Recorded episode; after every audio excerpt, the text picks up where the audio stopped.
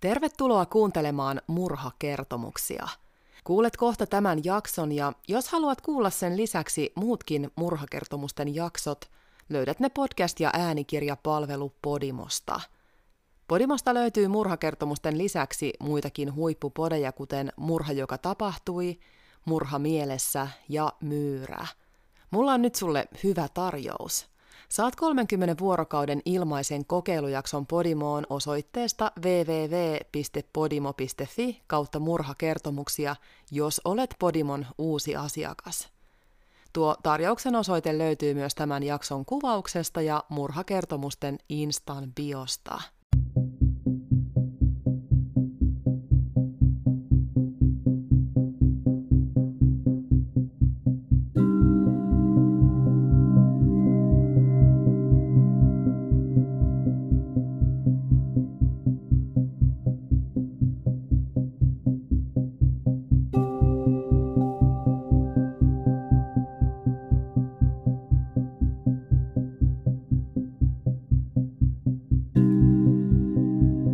Moikka moi! Tämä on Murhakertomuksia podcast. Tosi kiva, kun oot kuulolla täällä Podimossa. Tälläkin kertaa ollaan Murhakertomuksissa Suomi-jakson parissa.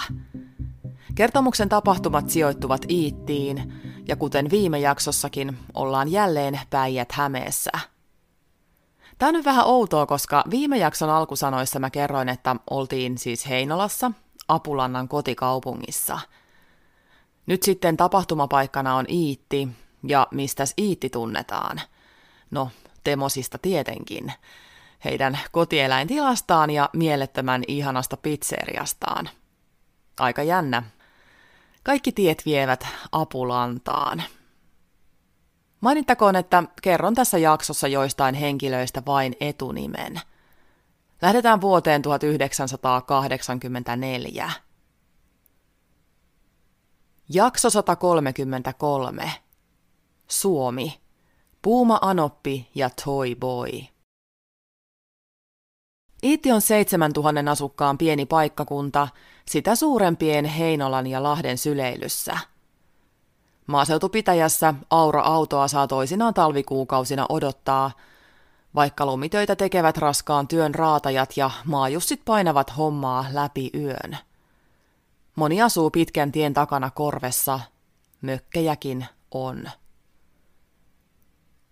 Vuolenkosken kylässä sijaitsi aviopari Margot ja Tauno Junnilan kesämökki. Pariskunta kuitenkin mökkeili myös talvisin. Heidän mökkinsä oli siis talviasuttava. Pariskunta asui vakituisesti järven päässä, jossa heillä oli niin omakotitalo kuin kerrostalo-osakekin – Vähän päälle 60 Tauno oli ostanut juuri uuden Toyotan. 53-vuotiaalla Margotilla oli Fiat Panda. Raha ei ollut tiukassa Taunon hyvän työtilanteen vuoksi. Hän oli hyväpalkkainen työjohtaja. Margot työskenteli kukkakaupassa silloin tällöin töihin kutsuttavana apulaisena ja suurin osa päivistä kului kotirouvana. Pariskunta vietti siis aikaa mökillään Iitissä, kauniissa päijäthämäläisessä maisemassa, mutta mitään idyllistä takkatulen loimussa taljan päällä lemmiskelyä heidän yhteiselo mökillä ei ollut. Itse asiassa avioparin liitto ei ollut ehkä koskaan ollut erityisen onnellinen. Kun Margot oli ollut 16-vuotias, hän oli tullut raskaaksi Taunolle – Mahdollisesti tästä syystä nuori pari oli avioitunut. Totuuden kaksikon tuonaikaisesta tunteiden palosta tietävät kuitenkin vain Margot ja Tauno itse. Se, mikä kuitenkin tiedetään, on, että vuosien saatossa Taunon alkoholin käyttö alkoi varjostaa avioliittoa. Kerrotaan, että Tauno olisi ollut ajoittain juovuksissa väkivaltainen Margotia kohtaan, mutta tästä ei ole mitään varmuutta. Tauno teki työjohtajan hommissaan matkatöitä ja oli paljon poissa kotoa. Margot siis vietti pääasiassa päivänsä kotona, mutta hän ei ollut yksin. Pariskunnan kanssa samassa tilavassa talossa asui heidän aikuinen tyttärensä, kahden lapsensa ja avomiehensä kanssa. Markotin ja Taunon tytär oli aikanaan avioitunut ja saanut lapsia, mutta liittonsa karjuduttua hän oli muuttanut vanhempiensa talon yläkertaan lapsineen. Yhteiselo oli sujunut mukavasti. Jossain vaiheessa tytär oli tavannut Tapani-nimisen miehen, ja lopulta myös Tapani oli muuttanut Junniloiden taloon yläkertaan naisystävänsä pienen perheen kanssa. Yhteistä arkea, Tapani mukaan lukien, oli eletty jo usean vuoden ajan. Vähän päälle viisikymppinen Margot oli siis mummo ja voisin sanoa, että aikamoinen kilfi.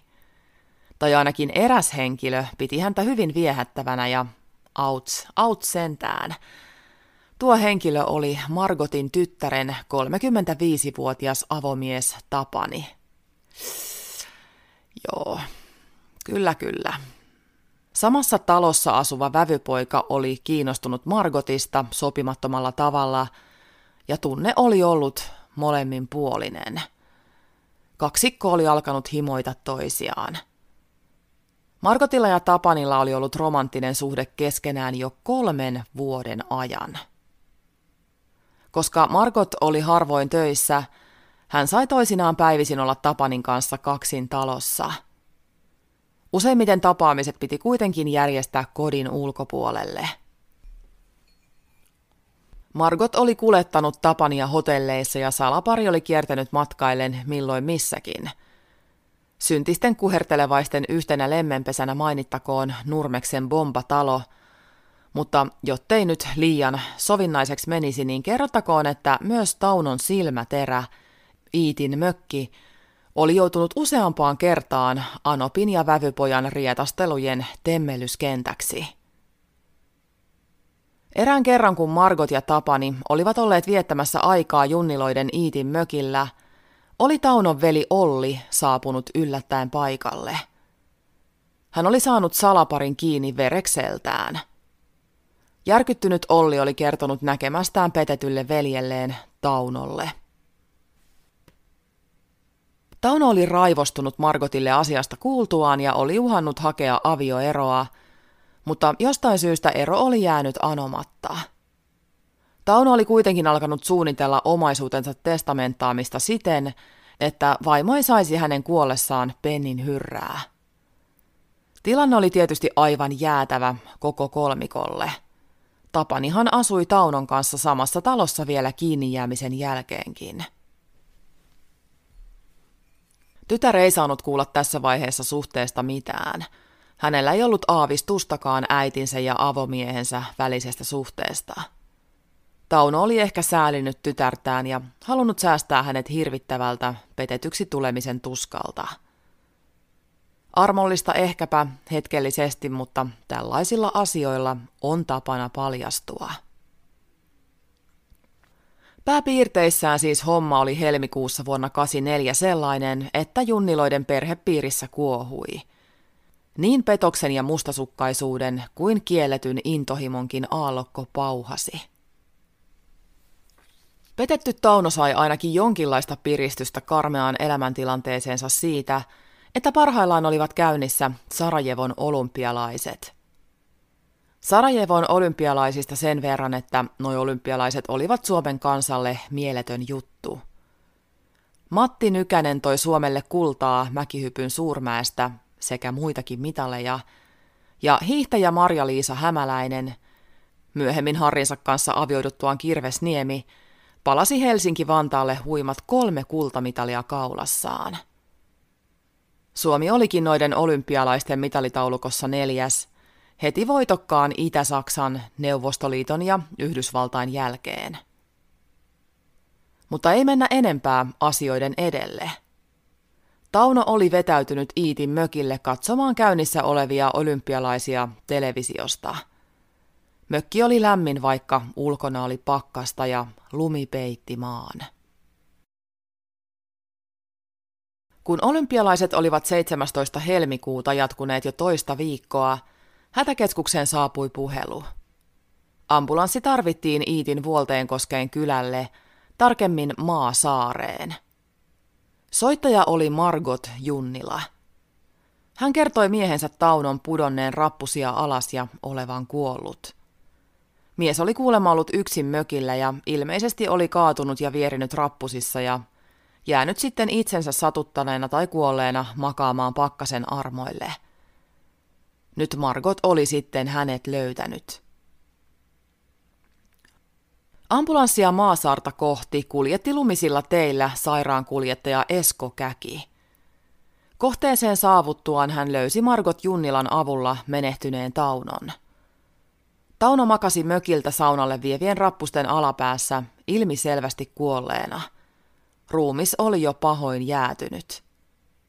Kerrottakoon, että nuo rappuset eivät olleet mitkään ihan perusrappuset, vaan sellaiset tosi jyrkät, jollaiset usein johtaa joltain esimerkiksi mökkiä rinnetonteelta tyyliin lähes pystysuoraa kallion seinämää viertäen alas rantasaunalle. Sairaankuljettaja Käki totesi Taunon kuolleen. Hän havaitsi, että Taunon ruumiin ympärillä oli puuklapeja. Tilanne vaikutti äkkiseltään siltä, että mies olisi ollut kantamassa puita saunalle, mutta olisi kaatunut ja pudonnut rappusissa matkalla sinne ja kuollut tai loukkaantunut vakavasti. Mutta nyt, nyt mies oli kuitenkin vainaa. Sairaankuljettaja Käki kulki Margotin perässä sisään mökkiin, ja leski Margot kertoi Taunon olleen mökillä yksin – hän pohdiskeli, että turma oli ehkä tapahtunut niin, että olympialaisia katsellut Tauno oli ottanut miestä väkevämpää ja päättänyt sitten humalaspäissään lähteä lämmittämään tuolla alhaalla olevaa saunaa, liiteristä mukaansa nappaamat klapit sylissään. Ja sitten Tauno olisikin liukastunut tai muuten kaatunut portaissa ja lentänyt ne alas. Tilanne vaikutti äkkiseltään myös kään mielestä menneen todennäköisesti juuri näin, mutta hän huomasi myös tätä teoriaa vastaan puhuvia merkkejä. Käki ihmetteli sitä, että rappusissa pudonnut mies oli ollut verissä jo rappusten ylätasanteella. Tämä ei sopinut kuvaan. Rappusten ylätasanteella oli siis verijälkiä. Myöskin se herätti kokeneen käen epäilyksiä, että surua ei ollut ilmassa laisinkaan tällä kauhealla kuolintontilla. Vuosia sairaankuljettajana toimineen miehen työn raskaimpia elementtejä oli omaisten suru läheisen menehdyttyä, mutta tällä mökillä leski ei vaikuttanut surevan. Tuolle ajalle oli ehkä tyypillistä se, että sairaankuljettajakin saattoi tutkailla kuolinpaikalla kaappeja ja talon nurkkia poliisien tuloa odotellessaan. Niin teki myös Esko Käki. Hän näki mökin pöydällä puoliksi joudun karillopullon. Mainittakoon, että karillo kuuluu katkeroiden joukkoon ja sen voisi jopa sanoa olevan osa suomalaista kansanperinnettä. Turun Kyymoksen tehtailla alkujaan pullotetut karillot päätyivät niin telttailualueiden kesäisiin ilonpitoihin – kuin kapakoiden edessä pakkasessa särvityiksi viimeisiksi pohjiksi. Nyt Karilloa vaikutti nautitun Sarajevon olympialaisia jännättäessä. Karillon lisäksi mökissä oli nautettu alkoholia aiemminkin ja ilmeisesti aivan liikaa. Kaapeissa oli hurjat määrät tyhjiä viinapulloja. Paikalle ilmaantuivat myös poliisit – Margot kertoi heille, että Tauno oli saapunut mökille yksin kaksi päivää aiemmin, ja hän kertoi, että hän ja naapurimökin omistaja Rouva olivat tulleet mökille yhdessä nyt perästä päin. Kun he olivat saapuneet Junniloiden mökille, ei Taunoa ollut ensin näkynyt missään.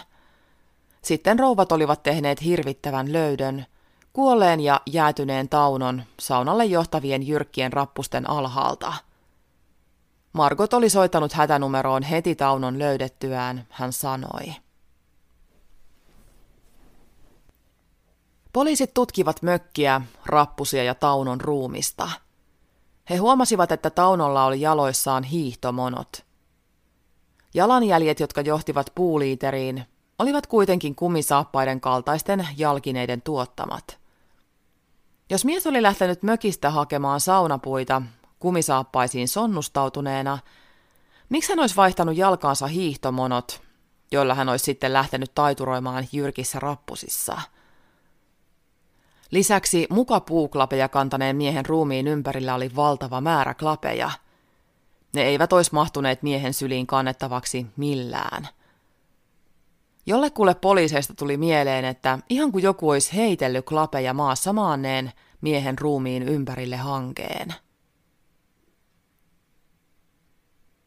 Seuraavana aamuna auringon noustua paikalle saapuivat poliisin tekniset tutkijat Heimo Mattila ja Antti Kekäläinen. He tekivät tutkimuksia niin sisällä mökissä kuin ulkonakin. Miehet muun muassa kiipesivät puihin kuvaamaan Taunon kuolin paikkaa. Pihalla he havaitsivat, että lumilapiossa oli verta. Sisältä mökistä Mattila ja Kekäläinen puolestaan löysivät keittiön pöydän alapinnasta veriroiskeita – Pöydän vieressä olevissa verhoissa ei veripiskoja ollut, joten poliisit arvelivat, että verhot oli ehkä vaihdettu. Tätä tuki myös se havainto, että mökin takasta löytyi sellaisia jäänteitä, että mökin verhot arveltiin poltetun takassa. Jos Tauno oli menehtynyt ulkona, miksi verijälkiä oli sisällä mökissä? Poliisit alkoivat vahvasti epäillä, että Tauno Junnila ei ollut menehtynyt tapaturmaisesti, vaan hänet oli mahdollisesti tapettu. He alkoivat tutkia tapausta henkirikoksena. Osana pohdintaansa poliisit ja rikostekniset tutkijat arvelivat, että tuskinpa kukaan miespuolinen tappaja olisi alkanut mökin verhoja vaihtelemaan. Naisen täytyi olla asialla. Stereotyyppistä, mutta elettiin 80-lukua. Joka tapauksessa Taunon leski Margot alkoi vaikuttaa poliisien silmissä hyvin epäilyttävältä. Poliisit yrittivät jututtaa lähialueilla asuneita tai mökkeilleitä henkilöitä silminnäkijöiden tai vihjeiden toivossa, mutta kukaan ei ollut nähnyt tai kuullut mitään. Se nyt tuskin oli ihme helmikuisessa pakkassäässä, mutta varsinkin siksi, että menossa olivat Sarajevon olympialaiset, joita kaikki tuijottivat telkkareistaan. Kaikki ei ollut kuten piti. Tämän havainnonhan oli tehnyt jo sairaankuljettaja Käkikin, joka oli sen rikostutkinnan näkökulmasta maalikko. Poliisin mielestä tapaus vaikutti niin ilmiselvältä, onnettomuudeksi lavastetulta henkirikokselta, että he päättivät ottaa yhteyden keskusrikospoliisiin. Keskusrikospoliisi otti jutun hoitaakseen. KRPn tutkija jututti Leski Margotia. Nainen kuitenkin kimmastui jo hyvin varhaisessa vaiheessa tätä ihan normaaliin protokollaan kuuluvaa puhuttamista. Kun tutkija oli yrittänyt kysyä Taunon viimeisistä elämänvaiheista Margotilta, hän oli tiuskaissut – Ai minuako tässä epäilläänkin? Naisen leimahtava puolustuskannalle siirtyminen ja vihamielisyys nostattivat KRPn tutkijan kulmakarvoja. Oliko todella niin, että Leskellä oli jotain salattavaa? Ja oliko niin, että tässäkin se koira älähti, johon kalikka kalahti? Seitsemän vuorokautta Taunon kuoleman jälkeen Margot pidätettiin epäiltynä aviomiehensä murhasta – Poliisit olivat varmoja, että Tauno ei ollut kuollut tapaturmaisesti, ja keitään muita epäiltyjä heillä ei ollut kuin Leski Margot. Poliiseilla ei, ymmärtääkseni tässä vaiheessa ollut mitään tietoa siitä, että Margotilla oli ollut suhde vävypoikansa kanssa. Sekin olisi varmaan soitattanut heille jotain hälytyskelloja, jos olisi ton tässä vaiheessa tienneet. Kuulusteluissa Margot kiisti olevansa osallinen aviomiehensä kuolemaan. Häneltä kysyttiin, että miten mökin keittiössä oli verijälkiä. Ensin Margot ei mukaan osannut vastata, mutta sitten hän yhtäkkiä kuulema muistikin, että Tauno oli lyönyt häntä nyrkillä naamaan kerran keittiössä ja siitä verijäljet olivat varmaan peräisin. Margotin kuulusteluiden tarkemmasta sisällöstä mulla ei ole tämän enempää tietoa.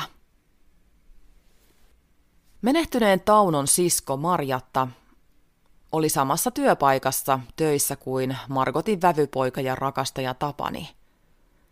Marjatta totta kai tiesi Taunon kuolemasta, mutta hän tiesi myös Tapani ja Margotin salasuhteesta sekä sen, että Margot oli pidätetty murhasta epäiltynä. Tapani oli hyvin hermostunut töidensä äärellä ja Marjatta huomasi tämän. Hän sanoikin Tapanille suoraan – ei Margot sitä yksin tehnyt. sinä olit mukana. Tähän Tapani oli kuulemma vastannut Marjatalle kuiskaten. Älä puhu kenellekään. Kerron joskus kaiken. Tapani oli erittäin levoton Margotin jouduttua poliisin selliin murha epäiltynä. Hän yritti saada järjestettyä poliisin huostassa olevalle rakkaalle puumalleen alivia. Pitäisi hän oma vanhempaa saapumiserää oleva kulta saada vapauteen. Tapani soitti eräälle Margotin vantaalaiselle ystävättärelle, Ritalle, pyytään tätä järjestämään Margotille alivin. Puhelussa Tapani oli sanonut Ritalle, että hän ja Margot olivat yhdessä vieneet Taunon hengen. Me tapettiin se yhdessä. Yhdessä se tehtiin, Tapani oli laulanut. Niin, Tapani ja Margot olivat yhdessä suunnitellusti murhanneet Taunon. Mutta Tapani ei todellakaan osannut pitää asiasta turpaansa kiinni. Mitä tiukemmaksi verkko Margotin ympärillä kiristyi, sitä auliimmin Tapani hölötteli salaisuutta julki. Tämä viimeisimmän laulalun kuullut Rita soitti poliisille ja kertoi, kuinka Tapani oli tunnustanut tappaneensa Taunon yhdessä Margotin kanssa. Poliisit saivat siis tässä vaiheessa kuulla, että Tapanilla ja Margotilla oli ollut suhde, ja Tapani pidätettiin myös epäiltynä Tauno Junnilan murhasta. Kun miestä kuulusteltiin poliisilaitoksella, niin arvaatteko jo, mitä tapahtui? Hän jatkoi laulamistaan. Tapani kertoi poliiseille kaiken kuin pieni kanaria lintu. Kielletystä suhteestaan Margotiin aina murhapäivään ja teon peittelyyn saakka. Myös kuuman puumansa Margotin osuuden murhan pääsuunnittelijana Tapani vasikoi virkavallalle. Voi vaan kuvitella, kuinka tyytyväinen Margot on ollut toivoinsa avoimuuteen. Kun Margot sai kuulla Tapanin laulaneen kaiken, hän päätti itsekin tunnustaa. Kyllä, hän oli suunnitellut aviomiehensä murhan yhdessä Tapanin kanssa. Pari kuukautta Taunon kuoleman jälkeen järjestettiin tapauksen ensimmäinen käräjäistunto Kausalan kihlakunnan oikeudessa. Tauno Junnilan murhasta syytettyinä olivat sekä leski Margot Junnila – että hänen nuori rakastajansa Tapani. Margot kertoi oikeudelle surullisen tarinan siitä, kuinka hän oli joutunut nuorena naimisiin väärän miehen kanssa. Hän kuvaili liittoaan seuraavasti. En saanut tuntea avioliitossani rakkautta enkä hellyyttä, joita suunnattomasti kaipasin. Hän kuvasi suhdettaan vävypoikaansa seuraavasti – Rakastuin siihen mieheen ihan silmittömästi. Hän osasi antaa sitä hellyyttä ja rakkautta, jota olin ikäni kaivannut. Tapani syytti oikeudessa Margotia Taunon murhan ideoinnista. Vävypoika kertoi Taunon murhan motiivin olleen raha, rakkaus ja viha Taunoa kohtaan. Hän kertoi ihanan Margotinsa luvanneen hänelle 100 000 markkaa ja yksiön palkaksi Taunon tappamisesta – Taunon murhan suunnittelu ja toteutus oli Tapanin ja osin Margotinkin oikeudessa kertoman mukaan mennyt näin. Margot ja Tapani olivat etukäteen suunnitelleet murhapäivän tapahtumat. Margot oli tarjoillut aviomiehelleen viinaa mökillä, ja kun Tauno oli ollut tukevassa humalassa, Margot oli sekoittanut alkoholin joukkoon insomin nukahtamislääkettä. Kun Tauno oli sammunut, Margot oli soittanut Tapanin paikalle. Tapani oli saapunut. Hän olisi halunnut perua suunnitelman, ei hän ollut halunnutkaan tappaa Taunoa. Margot oli kuitenkin Tapanin mukaan sanonut, että minä tein oman osuuteni, nyt alkaa sinun osuutesi. Kun Tapani oli empinyt, oli Margot sanonut, että se on tehtävä nyt. Tapanin olisi pitänyt alkaa iskeä puuklapilla mökissä sammuneena makaavaa taunoa päähän niin monta kertaa, että mies olisi ollut vainaa. Nyt kun toi teko olisi pitänyt toteuttaa, Tapanista oli tuntunut, että hän ei kyennytkään. Verevä puuma Margot oli kuitenkin painostanut häntä ja lopulta Margot oli ehdottanut, että jos hän sammuttaisi mökin valot, niin Tapanin ei tarvitsisi nähdä Taunoa tätä kuoliaksi hakatessaan – Näin oli sitten toimittukin.